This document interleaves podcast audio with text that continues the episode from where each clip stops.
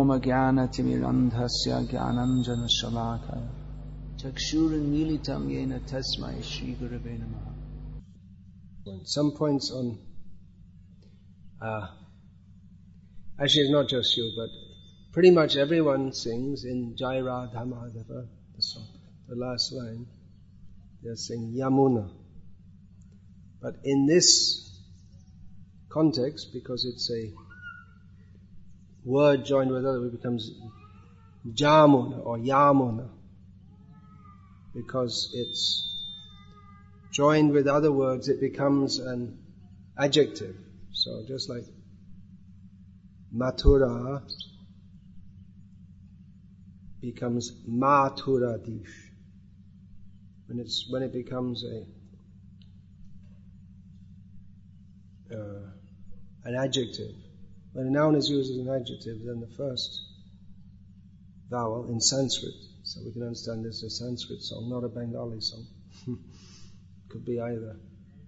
So anyway, that's Jamunatira. Another thing, you're saying Namaste Narasimha, you're trying to, Namaste Nrisinghaya. But it's in the first line of the song, it's Narasimhaya, but not in the last line.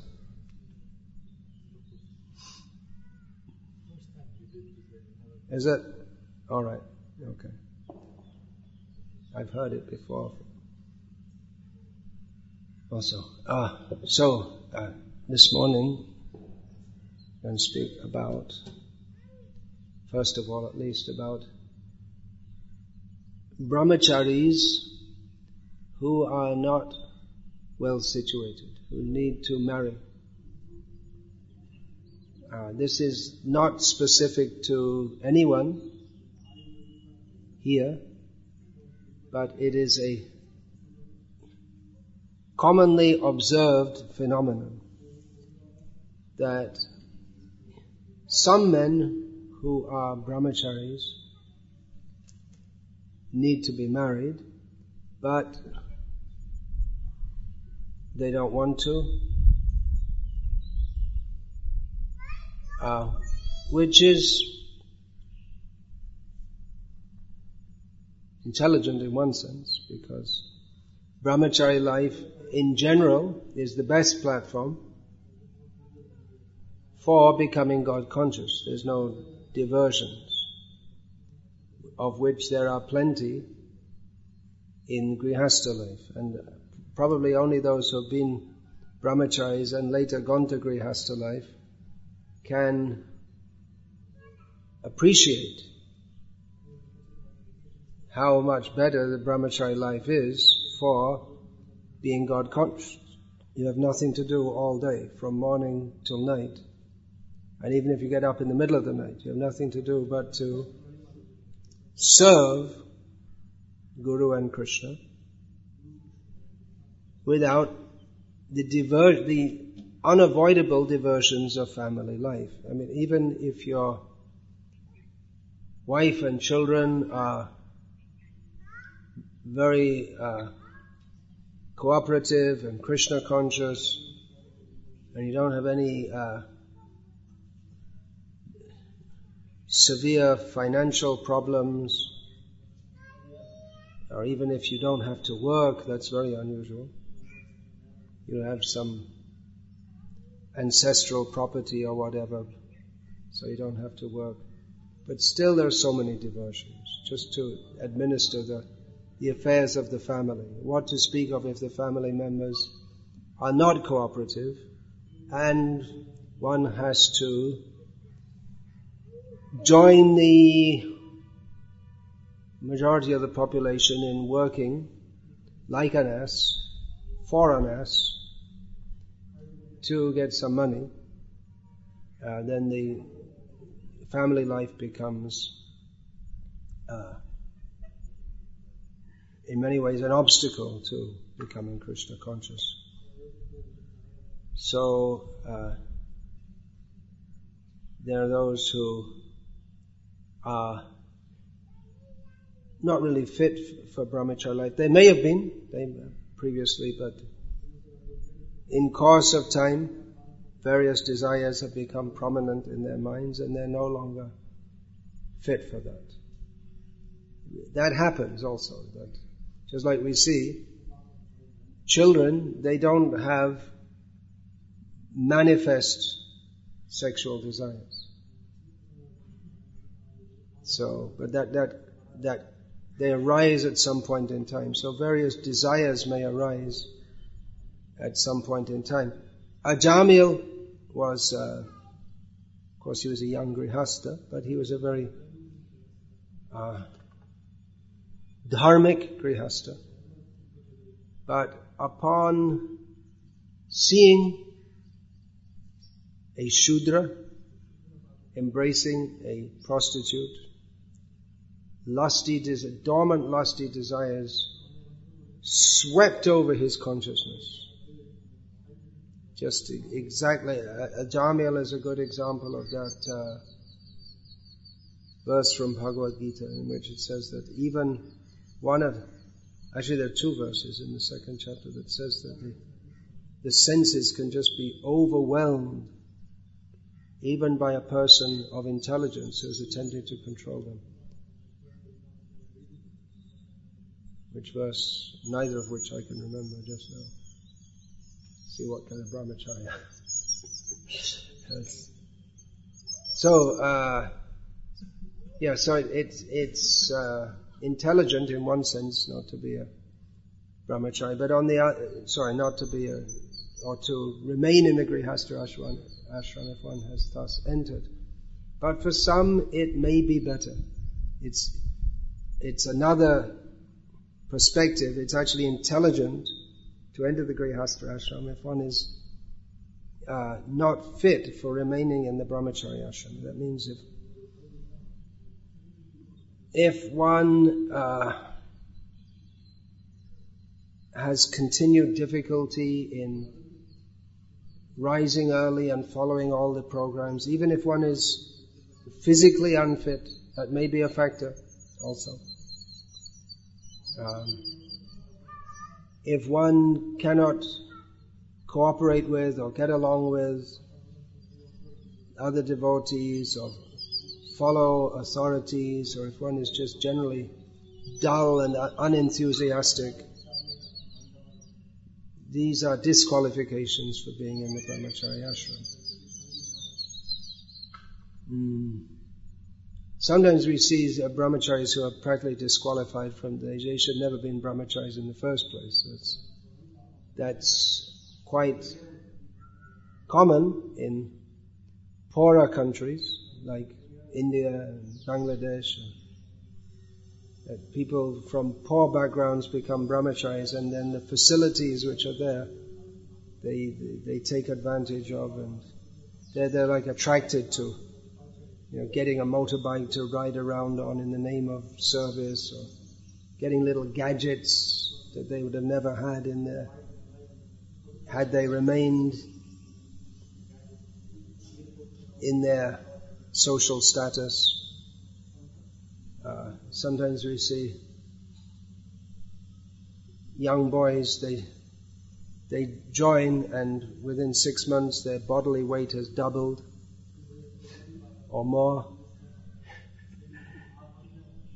So from the very beginning, they're really not fit to be brahmacharis. They're, they're not in the proper mood. But there are others who are serious about Krishna consciousness, but they're, they're not fit to be lifelong brahmacharis. They're not, no, nothing to condemn them for. But some people are and some people aren't. And in India at least, India, Bangladesh, Nepal, even today the, the culture is better and supportive of renunciant life. So we see there are many brahmacharis who take to Krishna consciousness and remain brahmacharis throughout their life. In the West, it's less common. Croatia has a few, more than most Western countries. But otherwise, uh, there are very few who've made it all the way through in the West. Not to say that they can't be, especially if they're born of devotee parents. It's not that they can't be, but generally we see that the atmosphere in, in the Indian subcontinent, probably excluding Pakistan, I don't know. No, it's the same. Among the Hindus, it's the same culture there also. So it's uh, it's more supportive. What, despite Bollywood or Tollywood or whatever. In Tamil Nadu, they have Tollywood. Just for your information. Despite that, uh, the the culture is more supportive for brahmacharis. So, but there are some who join seriously. They want to practice Krishna consciousness. They come with the idea of remaining all their life as a brahmachari. They're attracted by that ideal. But there comes a point in which they should marry, but often then they're not ready to uh, admit that. Maybe, well, there are different cases. Someone may think, well, you know, just, you know, let me hang on. Let me try and hold, hold on, hang in. But usually those who are just hanging in, they don't hang on for very long. There are others whom it may be some kind of uh, prestige issue. They don't want to lose the prestige or whatever, or show that they are not fit for that. And there may be others who are just like terrified of the thought of going into family lives, having seen the difficulties that their own parents or their own friends or whatever have been through, but some or are going through. And in such cases, it's very difficult to get to communicate that to those who, for their own benefit and for, the, benefit of others around them also, who they, who they tend to disturb because they're such out of date brahmacharis, or you know, they've, they've over. It's like you have on the packet best used before, their time has run up. So they tend to disturb others also. So it's very difficult for anyone to communicate that, look Prabhu, you really need to get married. Several times I've had the experience of, in, discussing the uh, the misbehavior or unusual behavior of certain brahmacharis with Basu Prabhu, who will just immediately say he needs to get. You can, you know, you can just immediately understand that. I'm, I'm seeing, you know, I, I don't necessarily see it from that perspective because my, my general perspective is that well, better they all stay brahmachari. But actually it's not in some cases it's really better that they get married. It may take some time for the, them to come to that realization themselves. But uh, I, am not saying this with any, again, I'm not saying this with specifically with anyone in mind here, but as a general principle, because I do see it from time to time, and uh, such devotees, like I say, they're, they're just disturbing themselves and disturbing others by not not admitting that they need a change. So uh, again, we we don't want to encourage those who are well situated in brahmachari life. We don't want to encourage them to enter brahmachari life. I mean, it's not that to remain a brahmachari one has to be 100% free from material desire. That's why we're in the brahmachari ashram. Otherwise, you could be a paramahamsa from the start if we didn't have material desires.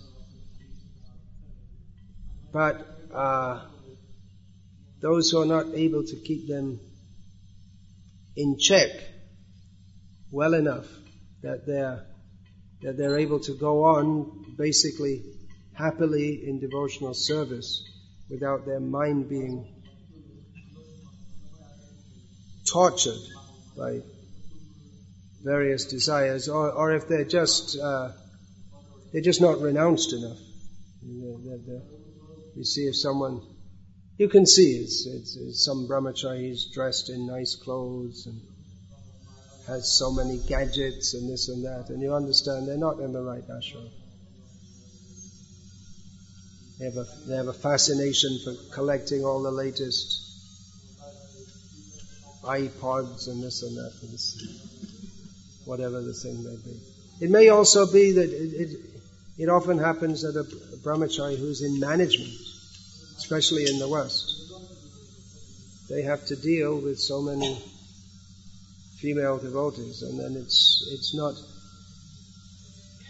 it's not a very it's not a very suitable thing for brahmacharis to do. To have to deal with so many ladies. So it, just looks better and it's easier for them to deal with, if they have to regularly deal with women, it's easier for them to have a, it's, it's better situated for them to be married and also they have a wife who can help them deal with all the ladies. It's a, uh, it's it's better and more suitable like that. that. that. which just reminds me, there was one case in uh, Gunarnava Prabhu was the temple president in Vrindavan. He was a brahmachari, temple president of ISKCON Vrindavan, and he had to deal with so many Matajis, and he wanted to get married. And some, there was one sannyasi who had apparently insisted to Prabhupada that he take sannyas. He was married before, but it was seen within a short time that he also, even though he left his wife, he wasn't fit for sannyas. He didn't maintain his sannyas, unfortunately. But he was saying to this, to Gunarnava, come on, just get out of this situation. Just remain a brahmachari. This came to Prabhupada's attention. Prabhupada said, no, but he stays in Vrindavan and marries and continues this. The service he's doing is, is more important than him remaining a brahmachari. Prabhupada was very satisfied with his service. Plus, he had a British passport, which was very helpful in those days because uh, you didn't have to get a visa for India. So, uh, some considerations about this. So maybe, maybe uh, this recording could be played to if if one sees such persons, kind of indirectly give them the hint. That Prabhu, you're not properly situated. We do see some grihastas who are dynamically serving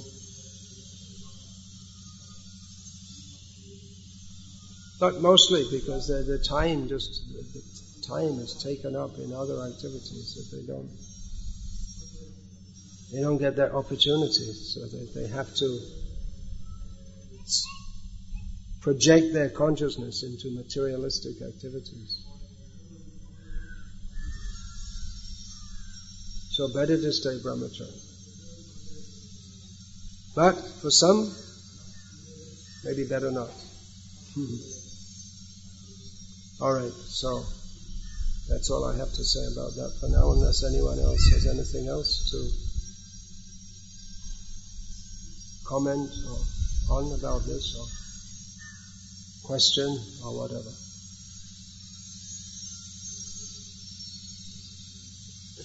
Oh, I have just one more point about that. Sometimes we see that someone who wants to get married, or they, may pull out of that and go on. There are also cases of that. Pull out of that and go on. And uh, and be good brahmacharis and even sannyasis later on. Yes, so. Hmm. Mm. It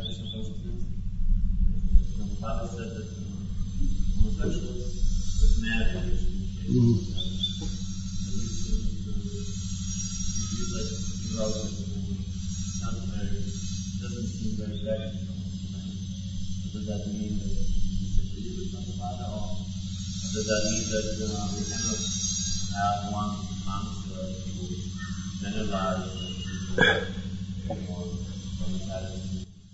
I, I couldn't. I, Judge by case yeah, I. The question is that I wrote in my book Brahmacharya and Krishna Consciousness that Prabhupada recommended homosexuals to get married, and uh,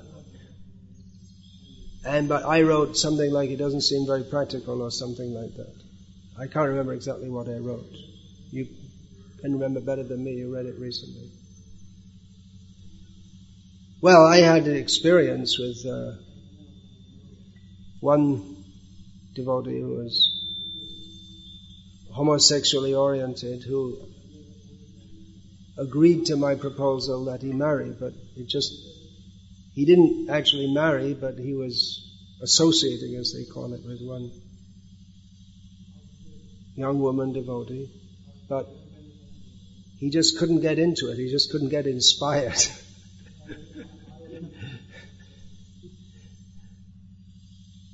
so should we see on a case by case basis here?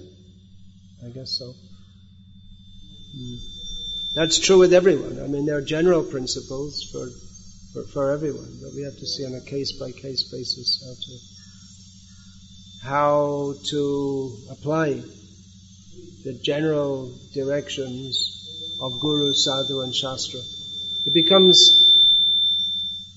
it's particularly difficult in, at the present time in which we're trying to establish or re-establish Varnashram with very little idea of how it actually works, of our experience of how it works, and with uh, people compl- to a large extent, they're uh, even in India, they're they're out of that consciousness. Whereas previously, that it was especially the uh, the Varna matter. It was pretty straightforward. People are born in a certain family, and they just do what their father did. But that all broke down with the beginning of industrialization. It wasn't necessary. I mean, it was quite liquid. Also, I mean, there were whole whole jatis who just changed their status. Um, there were. Uh, I mean, it wasn't that previously that, that people from Shudra background didn't become wealthy, or they had some of them were landowners. They, they were officially Shudras, but some of them were businessmen, and many Brahmins. They they did business also. I mean, I'm talking about from the British period, where I, I guess things started to break down in the British period. Break down in a in a more dramatic manner. And now it's just a, it's a mess, that's all. But still in, uh, still in India to a large extent, maybe the, especially outside the, the cities, you can see, I mean, you can just see people, they, they are they imbibe the characteristics of their, of their traditional jati. Jati, what, what does jati mean? Social grouping. Hereditary social grouping. So just like recently I was at some farm project where they have a pilot Gurukul and I I just noted, and I later noted that to Madhav Gopinath Prabhu also, that the, they're wasting their time with these boys. They should be plowing the fields. They're not fit for studying Sanskrit or any such thing. I said, I, that's what I, I said, I, just what I thought with being there two or three days. And he said, yeah, everyone who goes there thinks the same thing. You can just see these boys are. Because I said to him, he's running a Gurukul also. You don't don't don't put these. If boys are not fit for it, don't try to make them into Brahmins. It just doesn't. It's not good for them or for anyone else. So that's just one example.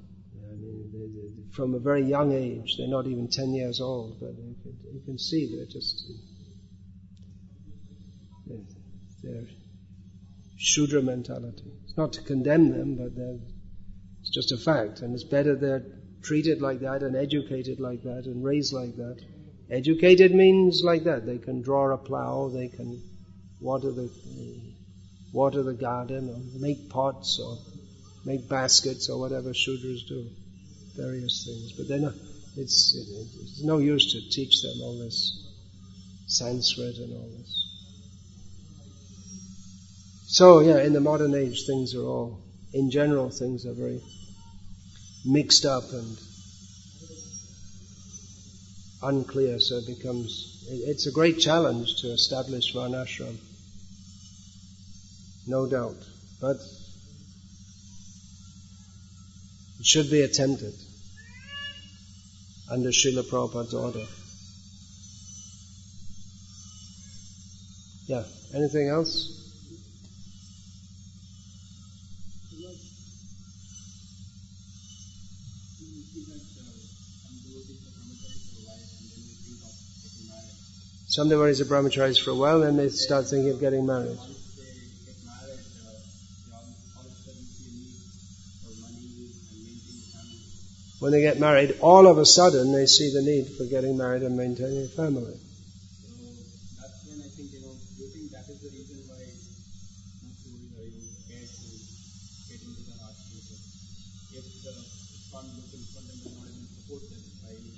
local ISKCON temple is not able to support them as grihastas, they have to find their own ways to get money. And that's one reason why people who are not really fit to be brahmacharis remain as brahmacharis. Yeah, that's, I mentioned that, right? They're just terrified of the prospect of, they see what family life entails, and they're just, you know, they don't want to get into it, even though they,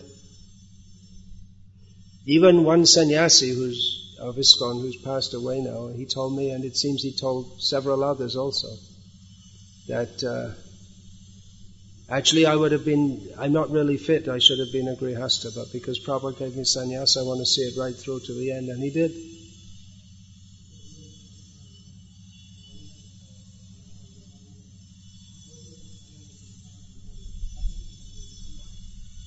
Yeah, so it, it, may be that some they're, they're just they just don't want to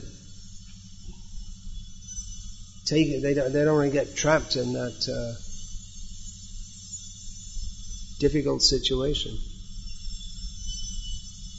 And you, as a grihastha, are in a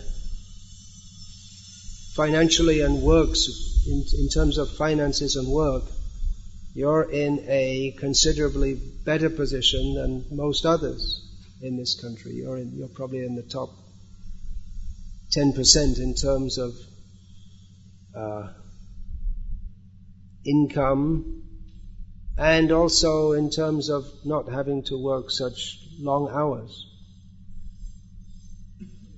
Well, that's a good fortune for you, but still, most of, you know, the, the, the great amount of your time and energy and anxiety and everything goes for in your family. And what to speak of those who you know, they just they just have to work very long hours, and they can even then they can hardly make enough to maintain their families. And, and when it comes for a marriage, puts them in debt for the rest of their life. So it's it's really uh, not a very relishable proposition.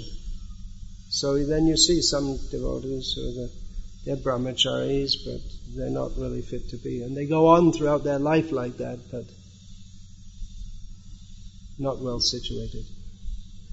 Well, again, therefore Srila Prabhupada wanted the farms where people can, can live peacefully in family life. But then again, there are many who, even devotees, who They, they just don't want to go to the front. They think it's too austere. They'll take the austerity of working 14 hours a day so that they can sleep under a fan at night.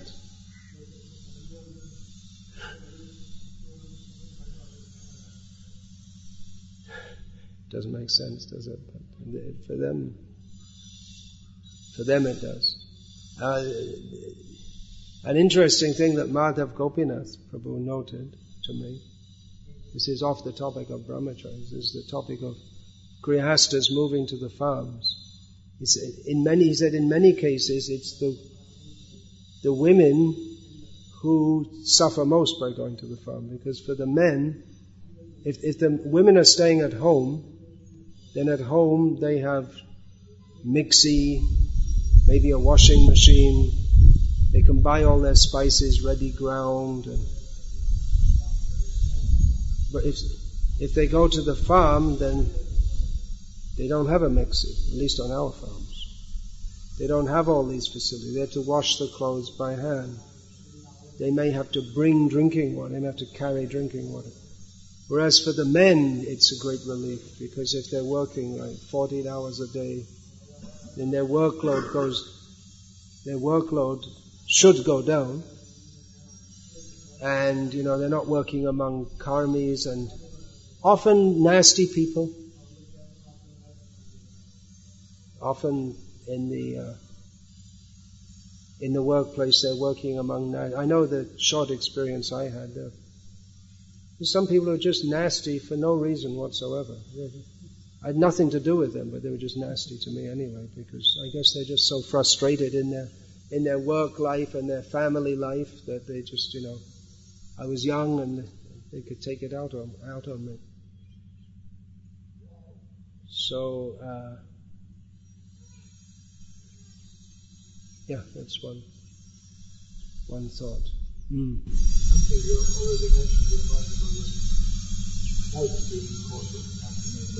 Health, yeah. They, they, they're not fit to be brahmachari because they're so sick that they can't get up in the morning, they can't do much service. If someone like that wants to join, no.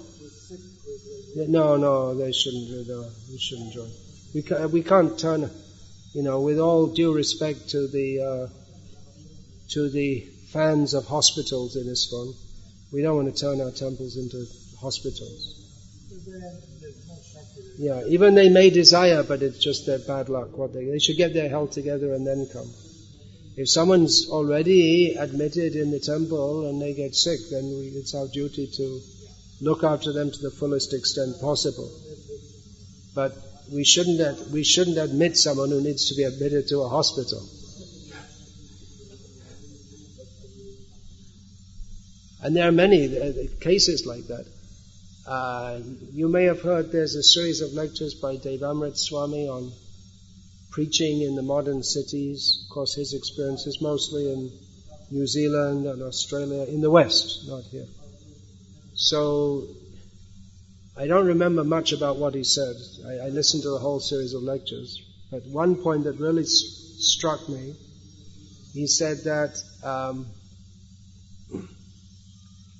most people who could be full-time devotees, preachers, uh, or, or just most people nowadays, by the age of 20, they're already physically and mentally wrecked.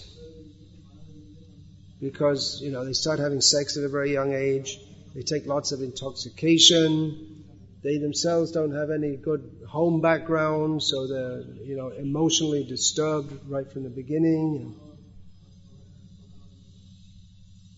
So he has a program to put people like in a halfway house for at least a year so they can practice, they can go, they can go on doing their work or whatever, living with other aspiring devotees and just try and get their work on their health with yoga and Ayurveda or whatever, and just by associating with devotees, let them become a little more sane before they join. I mean, the West is just a mess. If you see that like 70% of people in America during their life they, they seek psychiatric help, you can just understand what the condition is. I mean, in America, go to America, I mean, most people, you know, they're, they're nice people. But, you know, I don't know what's going on in their heads. It's 70%. I mean, they're nice the way they deal with you is friendly and nice and this and that. But, uh, severe psychological and social problems. And that's the kind of people that we're preaching among. And it's increasing more in India, of course. As, as, the, as they bring in the Western culture, then naturally all the problems will come with it. And we're seeing also Vaman Prabhu, all of, how old? 32, something like that? 35. 35. He's got diabetes, which it used to be an old person's disease.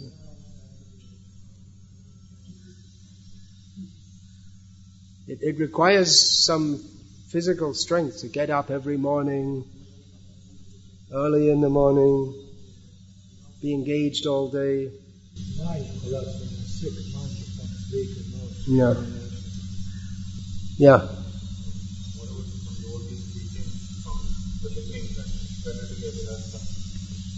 Oh, that's another thing. There are those who preach from the beginning better to be a grihasta. Even to young men who they could be brahmacharis. So I'm, well, you know, I'm against that. Let, if young men are good material for being brahmacharis, let them be. There are some grihastas who seem to have the mentality that, you know, all these brahmacharis are useless and they, none of them should be. But they're, one thing, one attitude is they're useless, they're, you know, they're not, they all have material desires, so why are they brahmacharis? And then there are others who think, you know, brahmacharya is very bad, everyone should just stay, they should be responsible citizens and look after their parents and get married and have children. So, I'm against that. We should encourage young men who are suitable for it to be brahmacharis. Not that we encourage everyone. And then you get some people who are not fit to be brahmacharis, they're not fit to be grihastas, they're just so irresponsible. You know anyone like that? I'm thinking of someone in Croatia. Just, it's just Chaitanya Mahaprabhu's mercy that they're chanting Hare Krishna, but not, not fit. They're not fit for the material world and they're not fit for the spiritual world. What should they do? Merge in the impersonal Brahman? They're not fit for that either.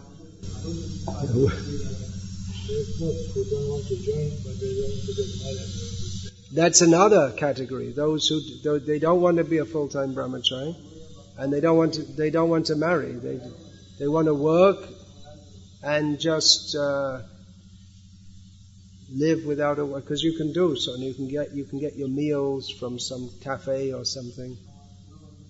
I mean it's, it's very common in the west the people they just live alone. But that's irresponsible. You should either take the responsibility for a family or take the responsibility for preaching and pushing forward the mission and serving guru. But just living alone eh, and without any any family and just working and living, that's not proper. We should be in some ashram. Then you get other cases. It's a complex world. I know of two cases where the wife is just, you know, she doesn't want to live with the husband. But she refuses to divorce him also.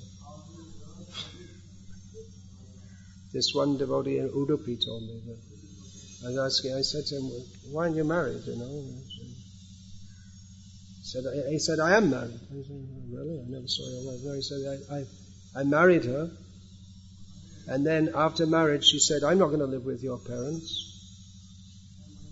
He said, you can come and live with my parents. He said, forget it. You're supposed to live with my parents. So she left him And then she refused. She said to him that, no, I'm not going to divorce you. you. You'll be miserable now because you didn't do what I said.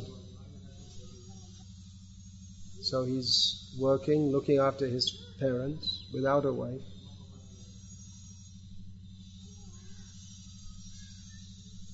What a mess this world is. Therefore, we need to establish Varnashram.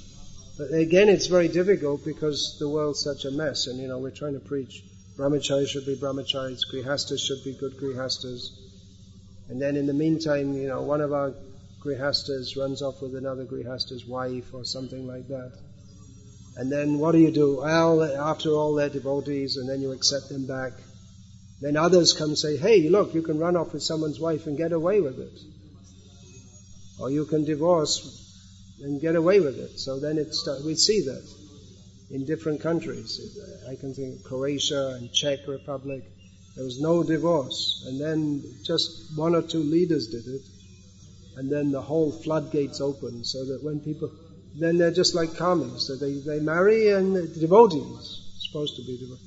They marry and they're always uh, thinking in the back of their mind, you know, well, you know, my friend's wife, she seems better than my wife.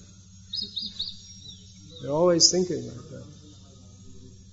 It, it may I don't know, I can't say that. It's, I, I don't accuse, it's not that everyone's thinking like that, but it's, you know, how can you establish varnashram in such a situation? There's no control.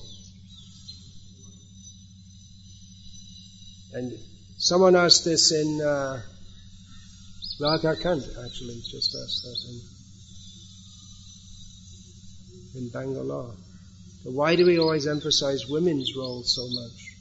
Why not men's? And I, I said that, well, you see, the women are supposed to be subservient to the men, but you can't force that. If you try to, by law, you, you, you can't even talk about it. So it's up to them to understand it and voluntarily, voluntarily submit. Whereas previously, they were just controlled. They didn't have any choice. Now if you say that, that women should be controlled, as Prabhupada said, as all the Shastras say, then even within our ISKCON you'll be heavily admonished for saying such a thing. So it makes it very difficult when the laws are against us, when the devotees don't believe what Prabhupada says and they believe instead what some screwed up psychologists say, it becomes very difficult. Mm. in I met a medical doctor. He serves the brahmacharis there for the last 15 years. Once, once every two weeks he visits and in Mayapur, you met a medical doctor who's been serving the brahmacharis for the last 15 years. He visits them every week or so.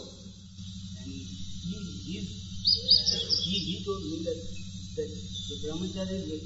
tells them, you know, why don't you take care of your you He tells them, why don't you take care of your bodies? and they try to preach him that, you know, we are not this body. They preach to him that they're not the And body. Well, that's another foolishness, isn't it? In the brahmacharis in, in Mayapur, they're, they, they almost all suffer from digestive problems due to having, you know, heavy meals two or three times a day and not much active work.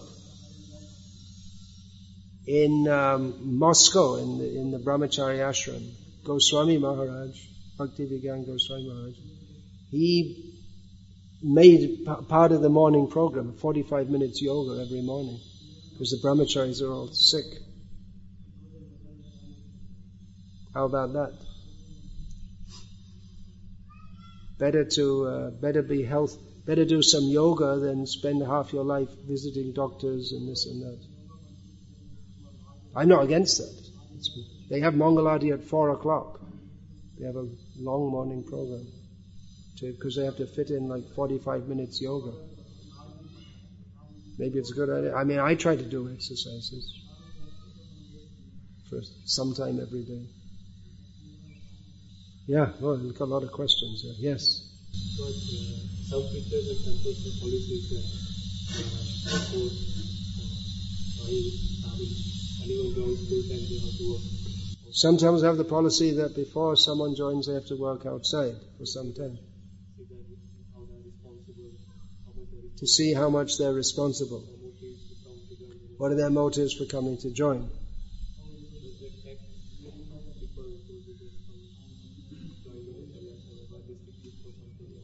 So that they don't just join, uh, what's the word? Whimsically. There's another term I'm looking for. Anyway, they don't join whimsically. Yeah, well, it can have its value, especially if they're able to associate with devotees during that time.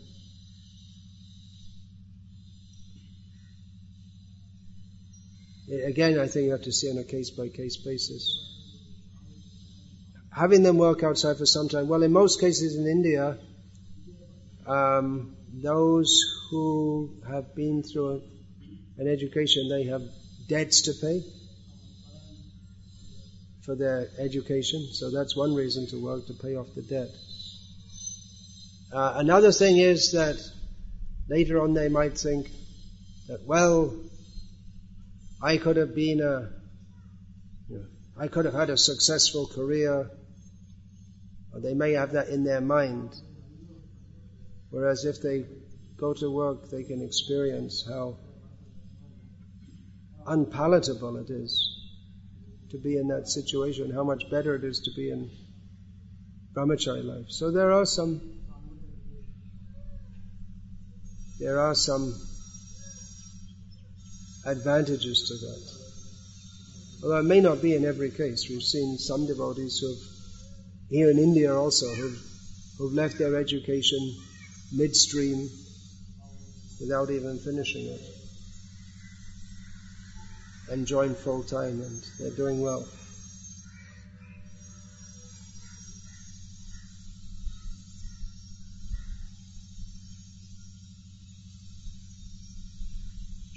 Yeah, Gaur Bhagavan had a question next.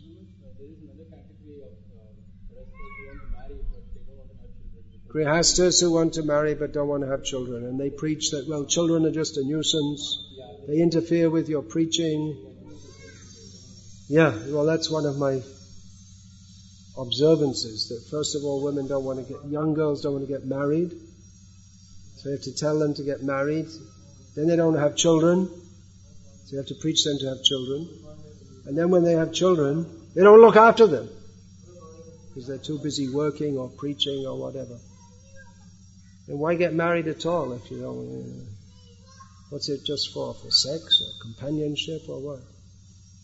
Prabhupada, he, he would always quote Manu that uh, Putrarthe kriyate bharya. One marries to have a son. And the next line is Putra pinda prayojanam. A son is required for offering pinda. Although, as Gauriya Vaishnavas, we don't do that. At least we don't do it in the way that the Smartas do. But Prabhupada would often preach that. He would quote that. Anyway, there are so many ideas going around. But what often happens is that young girls don't want to get married. Then around the age of 30 they think, ah, I'm not married. And all of a sudden they want to get married. But if there's any young man who wants to get married, they want to marry a younger girl, so it becomes very difficult for them. Then okay, they get married. Then they don't have children. Then they're almost 40 and they think, oh, I want to have children. And becomes very difficult for them to conceive. So, uh, this is quite common, as I've seen. So, it's better we follow the system that given by nature, that Shastra recommends, that Prabhupada recommends. Girls get married at a young age. They have children. Plenty of children. But nowadays, it's uh, having children also. It's it's so expensive to have children. You can't afford to have children in India. And in the West, they just think children are just a headache. That's all, just a nuisance.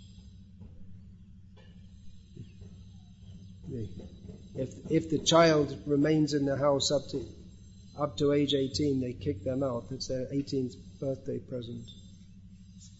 I've looked after you long enough. Get out of here.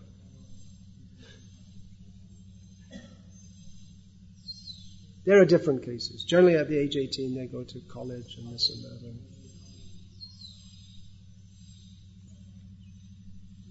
But we see if they're if they're a good parent, so they can be. You know, it, it makes a difference to the.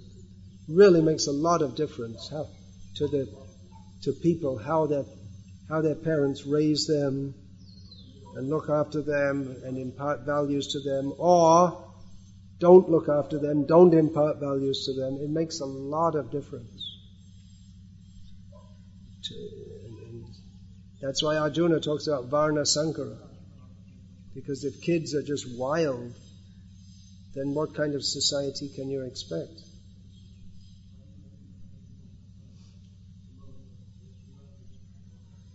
We see even now. Uh, well, I often think of, uh, you know, in Dubai, Sri Vallabhananda Kumar, their parents, I mean, their father's like very principled. I know you don't agree with everything he says, but, but you know, he's a, he's a very principled and moral person very strong that his children should be well behaved and like that. And they have been. And they're also, you know, I don't think in the life of Sri Vallabh and Nanda Kumar they ever contemplated any gross immorality or any such thing because they were raised like that. And the whole families become good devotees. So you see, he of course, his wife is supporting him well from the background, but especially their fathers. He took the trouble to be very strong. He could have, you know, you can just let your kids run wild here and there, but he's very strong to discipline them. And they, they appreciate that, and uh, you see, they've also become outstanding people in their own respect the desire to marry or the feeling that I need to marry sometimes comes, sometimes in not many cases, comes after many years of steady brahmacharya life.